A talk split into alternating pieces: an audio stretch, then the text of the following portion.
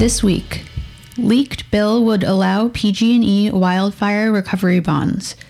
Judge sustains union objections to First Energy Solutions plan. Bristow debtors get conditional approval of disclosure statement and proposed DIP. More on all this and, as always, updates from Puerto Rico. Welcome to the Week in Reorg. Hello, and welcome to the Reorg podcast, where we bring you the latest top developments in high yield, distressed debt, and bankruptcy. I'm Connor Skelding, reporter for Reorg in New York. And I'm legal analyst Alex Brosman. Later this episode, Mark Fisher, Mark Gardner, and Peter Washkowitz explore the differences between EBITDA and cash flow and discuss companies using addbacks to boost EBITDA. It's Sunday, August 25th. A copy of draft legislation that would allow PG&E access to quote wildfire recovery bonds was published in the Sacramento Bee last Wednesday. The draft, which would amend AB 235, a bill introduced by Assemblymember Chad Mays in January, reads, quote, It is the intent of the legislature to enact wildfire recovery bonds as a mechanism that would ensure corporate profits and not ratepayer dollars bear the economic burden of compensating victims. Further, the wildfire recovery bonds are the mechanism ensuring that the victims of the 2017 and 2018 wildfires receive timely compensation following agreed upon settlements of their claims. In the bankruptcy court, Judge Montali last Tuesday entered an order outlining certain discussion points and open items to be addressed at the upcoming status conference on the debtor's estimation procedures motion, including in connection with the debtor's plan timeline. In the order, Judge Montali contemplates first a two track confirmation process, one focusing on the amount to be included in the contemplated wildfire claims trust to be established under the plan, and the other focusing on plan implementation, pardon me. Second, briefing on inverse condemnation being complete before Thanksgiving. And third, a quote, preliminary approval of plan terms to assist in the regulatory process before the California Public Utilities Commission. The next day, Judge Montali issued a quote, recommendation to the district court for quote, partial withdrawal of the reference of the Section 502C estimation of unliquidated claims arising from the Northern California wildfires. In issuing this recommendation, Judge Montali requested that the district court determine certain issues related to claims estimation rather than having the bankruptcy court do so. In a footnote in the recommendation, Judge Montali says, quote, my decision to permit a trial to proceed in San Francisco Superior Court regarding the Tubbs fire was intended, in part, to provide information to inform the trier of facts as to a critical date point as part of the anticipated estimation process. On Friday, the district court adopted Judge Montali's recommendations in full. At the First Energy Solutions contested confirmation hearing, Judge Alan Koschik sustained the confirmation objections of various unions, saying that the plan could not be confirmed as drafted. Judge Koschik stated, quote, I'm not denying confirmation of the plan, but the motion to confirm the plan would be adjourned until the debtors resolve the union's concerns over the treatment of collective bargaining agreements, or CBAs, under the plan. The objecting unions argued that the plan is unconfirmable as drafted because the union CBAs tied specific obligations to any successor entity, but the post reorganization debtor cannot assume the CBA obligations, and the debtors have not moved to reject them. Lisa Beckerman of Akin Gump, counsel to the debtors, countered that the plan clearly states that by the plan effective date, the FES debtors will either 1 assume revised CBAs if agreement with unions is reached, or two, move to reject the, the CBAs under Section 1113 and 1114 of the Bankruptcy Code. Counsel for the objecting unions argued that the debtors cannot defer that decision to the post confirmation period and that they are using the threat of rejection to attempt to squeeze concessions from the unions regarding CBA terms. The judge ultimately agreed with the unions that Section 365 of the Bankruptcy Code, which governs the treatment of executory contracts, would be violated by the plan's treatment of the CBAs under the circumstances. He said that the issue before the court today was whether he was permitted by law to confirm a plan where a CBA, an executory contract, has neither been assumed nor rejected other than by agreement. The judge said that the quote natural reading of section 365b2 of the code is that executory contracts have to be assumed or rejected by confirmation. Judge Koschik said that the plan was quote almost confirmable and told the debtors and the unions to discuss a resolution.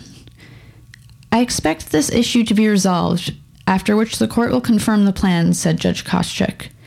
The court is scheduled to address the remaining issues at a status conference on September 10th. The Bristow debtors obtained conditional approval last Wednesday of their disclosure statement and proposed $150 million DIP facility, in addition to insider and non insider key employee incentive programs, or KEIPs. The amended DS estimates a recovery for Class 8 unsecured note claims of between 25.7 and 28.5% under the plan General unsecured claims in Class 12 are now expected to recover between 11.3 and 26.6% under the plan. The Official Committee of Unsecured Creditors now supports confirmation of the plan, according to the amended DS. Consistent with statements made in the prior DS, the plan is supported by 100% of term lenders, 99.3% of secured noteholder claims, and 73.6% of unsecured noteholder claims. Emanuel Grillo of Baker Botts, co-counsel to the debtors, apologized for flooding the court with what he called, quote, piles of paper that would make Dostoevsky jealous. But he noted that the debtors have made, quote, enormous progress and resolved a number of issues regarding their proposed plan and various related resolutions and settlements with a number of interested parties.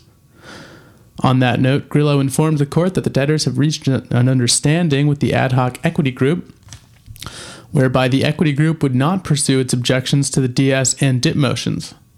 Rather, the equity group's valuation centric concerns, quote, which are essentially confirmation objections, said Grillo, would be raised in the context of confirmation. Grillo also noted that the debtors and the equity group would develop an appropriate discovery process if, after further discussions, it appears that valuation is still going to be an issue at confirmation. In connection with the DS motion, the court approved the debtor's proposed confirmation timeline, which would culminate in a confirmation hearing on October 3rd. In Puerto Rico's Title III cases, Judge Laura Taylor Swain last Thursday issued an opinion denying the motion of the Commonwealth government, then Governor Ricardo Rossello, and AAFAF to dismiss the PROMESA Oversight Board's lawsuit seeking to override Law 29 and 23 related joint resolutions that would reprogram funds for expenditures not included in the Oversight Board's certified budgets for fiscal year 2019. In her ruling, Judge Swain writes that the Oversight Board, in its lawsuit, has stated viable claims under PROMESA, and the motion to dismiss the Oversight Board's adversary complaint is denied. The Title III court heard oral argument on the motion to dismiss on August 15th, ultimately taking the matter under advisement. The Law 29 dispute is the latest instance of the Oversight Board and the Commonwealth government clashing over disparities between the board certified fiscal plan and Commonwealth legislation. In July, the Court of Appeals for the First Circuit also heard argument in connection with the Commonwealth's appeal of an earlier dispute between then Governor Ricardo Rossello and the Oversight Board over the breadth and power of the Oversight Board under PROMESA to make binding policy choices for the Commonwealth. The First Circuit panel has not yet issued an opinion on the matter. Separately, Last Wednesday, Governor Wanda Vázquez announced the selection of new Progressive Party Senator Zoe Laboy as her chief of staff and PRASA President Eli Diaz as her representative on the PROMESA Oversight Board. Vázquez lauded both officials as, quote, proven professionals who will, quote, work together to guide the government both administratively and financially. Neither position requires confirmation by the Senate. Diaz said he has resigned his position as PREPA chairman to concentrate on his new duties as the governor's representative to the Oversight Board. He said that PREPA board vice president Ralph Rivera, a former head of the Puerto Rico Engineers and Surveyors Association, will serve as chairman until the board members select new officers. Other top red stories last week were Ascena Term Lenders working with Greenhill Litigation target Teva's tangled structure creates questions, opportunities for bondholders and plaintiffs. Lack of OPCO guarantees and hook stock could capture additional value for plaintiffs. Finally, and new coverage. Multiplan's legal, legislative risk weigh on capital structure. Softness in core businesses, client implementation delays drive revenue misses. And as always, here's Jim Holloway with the week ahead. Well, good morning, folks. Greetings to those of y'all around to listen, which means, I reckon, that you drew the short straw and are stuck riding the desk while the rest of the folks are loading up their bait buckets with Catawba worms. Well, my friends, the rain falls on the just as well as the unjust, and the good news is you can crank up the Black Sabbath just as loud as you want while the boss is away. And while we're on the subject of rain, if you are a purveyor of opioids and you know who you are, Purdue, well then the barometer is dropping. Storms are always bigger on the old Comancheria, and on Monday, August 26, there is a bench ruling in Oklahoma related to the multi-state opioid litigation. This one specifically pertains to a 17 billion action against Johnson & Johnson and a subsidiary which is called Janssen Pharmaceuticals. I assume that this will establish what the legal profession calls a precedent. Tuesday, August 27th, status conference of PG&E, the jewel of West Coast power generation, a second day hearing in Jack Cooper Enterprises. PHI, the Chapa Company, there's a planned modification hearing in Sable Permian. Their exchange offer expires. As we've noted in past episodes, this has been extended quite a few times. There's also fourth quarter earnings and a call from Lannett. Wednesday, August 28th, combined plan DS hearing for Blackhawk and a continued confirmation hearing in Ditech. A forbearance expiration in approach resources, but this one's also been extended. Thursday and Friday, there is nothing going on. For all practical purposes, the summer is over. And we are back after the holiday on Monday to the land of what have you done for me lately? Symbolic of which, I guess, we have on the weekend a forbearance expiration in Premier Global, and coupons are due on Sunday from J.C. Penney and Hornbeck Offshore. And now over to Mark Fisher, who with Mark Gardner and Peter Washkowitz is going to tell you all about EBITDA ad backs. Thanks for listening and have a good weekend. Uh, so I'm here today with uh, Mark Gardner, distressed debt analyst, and Peter Washkowitz, head of our uh, reorg covenants in the U.S. Uh, group.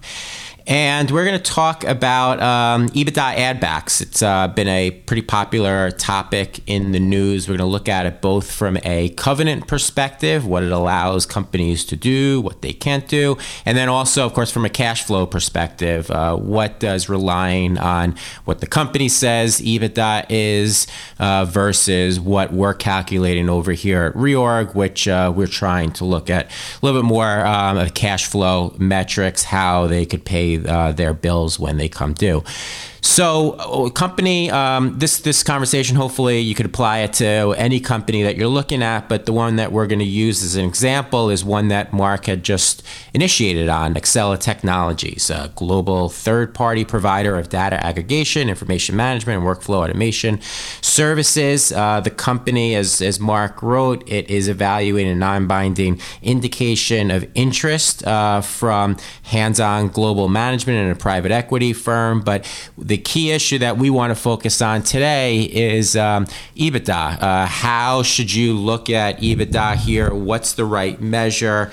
Uh, what the company says, what Mark has, uh, has, has, calculated. Um, cash flow, and uh, and anything in between, um, and how they um, what uh, what they'll be able to generate in order to deal with their one and a half billion dollars of uh, of debt when it when it comes due. So, um, Mark, um, with that if you can uh, just give us a little background on, on the situation here. Uh, you know, I described a couple of different forms of EBITDA. Uh, what, um, how does that relate to Exela? What are they defining as EBITDA? What do you think? What are the differences? Right. Uh, so Exela reported adjusted EBITDA makes adjustments for uh, optimization and restructuring expenses they've incurred. Um, of these restructuring expenses, uh, process transformation expenses contribute the most, uh, which represent continuous reduction in their COGS related to headcount rationalization. So our uh, reorg calculated EBITDA is unadjusted for these uh, expenses, which have been recurring and gotten larger over time. Uh, Exela also reports uh, another EBITDA, which is their further adjusted EBITDA and that takes into account combined merger adjustments. Uh, so these combined merger adjustments stem from operating cost reductions related to the implementation of uh, strategic actions and initiatives related to their Source HOV and Novitex business combination. Uh, while these merger adjustments have fallen since the business combina- combination, uh, they still remain high. Great. And let's put some numbers behind that. Uh, what is um, on an LTM basis? What's unadjusted EBITDA? What's uh, reported um, adjusted EBITDA? And what's uh, this further adjusted EBITDA? It's the first time I've ever heard of that one. Yeah. So uh, so Reorg's uh, unadjusted EBITDA for their restructuring charges is 194 million. Uh, Exela's adjusted EBITDA is 288 million, and Exela's further adjusted EBITDA is uh, 346 million. Wow. So um, you have written here in the report that on an LTM basis, the company uh, burned 65 million of, of, free cash flow, and that's actual cash. Um, you know, uh, in line with uh, your unadjusted number, in line with what the company reports in terms of operating cash flow, and then um, other adjustments um, that you make, such as capex. But if you use their number, you know, obviously that that 90 million to get to the adjusted number, and then um, even further, uh, I guess it was another 60 million or so um, to get to their further adjusted EBITDA. That obviously is a huge difference because uh, it swings them from from negative to to positive. Um, so let's let's try and dig into you know some of that uh, in terms of restructuring. Um, what uh, let's you know let's see if we should give him credit or not in terms of restructuring. What what was the benefit that the company was supposed to achieve? So uh, initially, Exela Management stated during its fourth quarter earnings call that it believed 2018 uh, represented the high watermark in terms of optimization and restructuring expenses, uh, and they believed those expenses would decline thereafter. Uh, however, as of second quarter and uh, June 30th, on a LTM basis, Exela's optimization and restructuring expenses have increased uh, up 44% from uh, 2018. So um, definitely still rising. Um, can these restructuring costs be a part of normal operations for the company? Uh, I guess that's sort of what you're um, what you're questioning here, right? Yeah, uh, definitely. I, I, mean, I would say uh, based on Exela's historical performance, these restructuring costs seem to be a recurring part of operations um, as it tries to cut costs to try to fit into its capital structure. Uh, I think the company may have been over optimistic from the onset about how much restructuring expenses would be incurred to achieve synergies. Exela Management has stated that it expects the level of optimization and restructuring expenses related to process transformation to decline uh, toward the back end of 2019 um, as its automation initiatives continue to be executed. But uh, I guess we still have to wait and see. And um, what's what, what's what's leverage under the different um, EBITDAs? So uh, leverage on their reported adjusted EBITDA on a net debt net leverage basis is five times. Uh, unadjusted leverage using reorgs uh, EBITDA is uh, net leverage of seven and a half times and reminder reorgs is the unadjusted um, one. So for covenant calculations, which measure of EBITDA uh, is used? So uh, for covenant calcs, uh, because the company does not put a limit on restructuring charges or cost savings or synergies related to its source HOV and Novitex business combination, Exela can use the highest uh, EBITDA of the three, which is its further adjusted EBITDA of uh, 346 million on a LTM basis. Great. And um, as soon as I mentioned covenants, I see Peter is dying to speak here. So let's bring him into the conversation. Uh, Peter, what does that um, mean in terms of, um, I guess, quantifying or what is the different uh, leverage metrics? What does it allow them to do by using different EBITDAs? Uh, yeah. So, um, hello, first of all. Um, and uh, so, it's interesting because um, the credit agreement includes a uh, 5.1 times uh, first lien leverage test. Um, using Reorg's unadjusted EBITDA, the company would be in breach of the covenant right now. Um, using their adjusted uh, $288 million figure, um, the company would uh, would be allowed to incur about 52 million of additional first lien debt, um, and then using their further adjusted number, the company can incur about 347 million of additional first lien debt. Now, these are not debt baskets themselves, but it, it kind of shows how much additional flexibility they'll have um, based on you know what what EBITDA number you're going to use. And and actually, it, it, the problem is even compounded more because all of the negative covenant baskets in the credit agreement and their secured notes are based on the greater of a fixed amount and a percent of EBITDA. So you can see that not only is their leverage significantly reduced by using the, you know, the, the, the second level adjusted EBITDA number, but capacities in each of the fixed ba- in each of the baskets um, uh, increases uh, given that it's based on uh, percent of EBITDA. Uh, interesting. So it's uh, almost exponential. Um, so let's take a step back here and talk about the broader topic of, of ad backs. Um, help us understand what are the different types of ad backs that you see allowed for, for different companies? Um, sure. So, you know, so the first thing to say is that, I mean, these are not new. Um, I, I, think you're right that there has been an increased focus on ad backs, but, um, you know, the fact that these companies can add back kind of cost savings um, is nothing new, but again, it's just coming more to the attention of investors. Um, typically, um, and especially in uh, sponsor-owned companies, but uh, it's kind of moving into pretty much any company now. Um, the company will have a definition of consolidated EBITDA and adjusted EBITDA, which will allow them to add back cost savings, uh, typically for you know acquisitions, dispositions, or just kind of any initiative that they want to pursue. Um, and these cost savings can be added back um, you know, it, sometimes there's a cap. You know, for smaller companies, the cap's probably about 15% to 20%. Um, larger deals, you know, maybe 20 to 25%. And then kind of the aggressive large sponsor deals, rarely are there going to be um, a cap on these cost savings. Uh, and each one of them has a look forward period, which is essentially um, these companies can add back cost savings for any actions that are taken, uh, or in most cases are expected to be taken within a certain amount of time uh, in the smaller deals, it's probably 12 to 18 months. Larger deals, 18 to 24, uh, 18 to 24 months.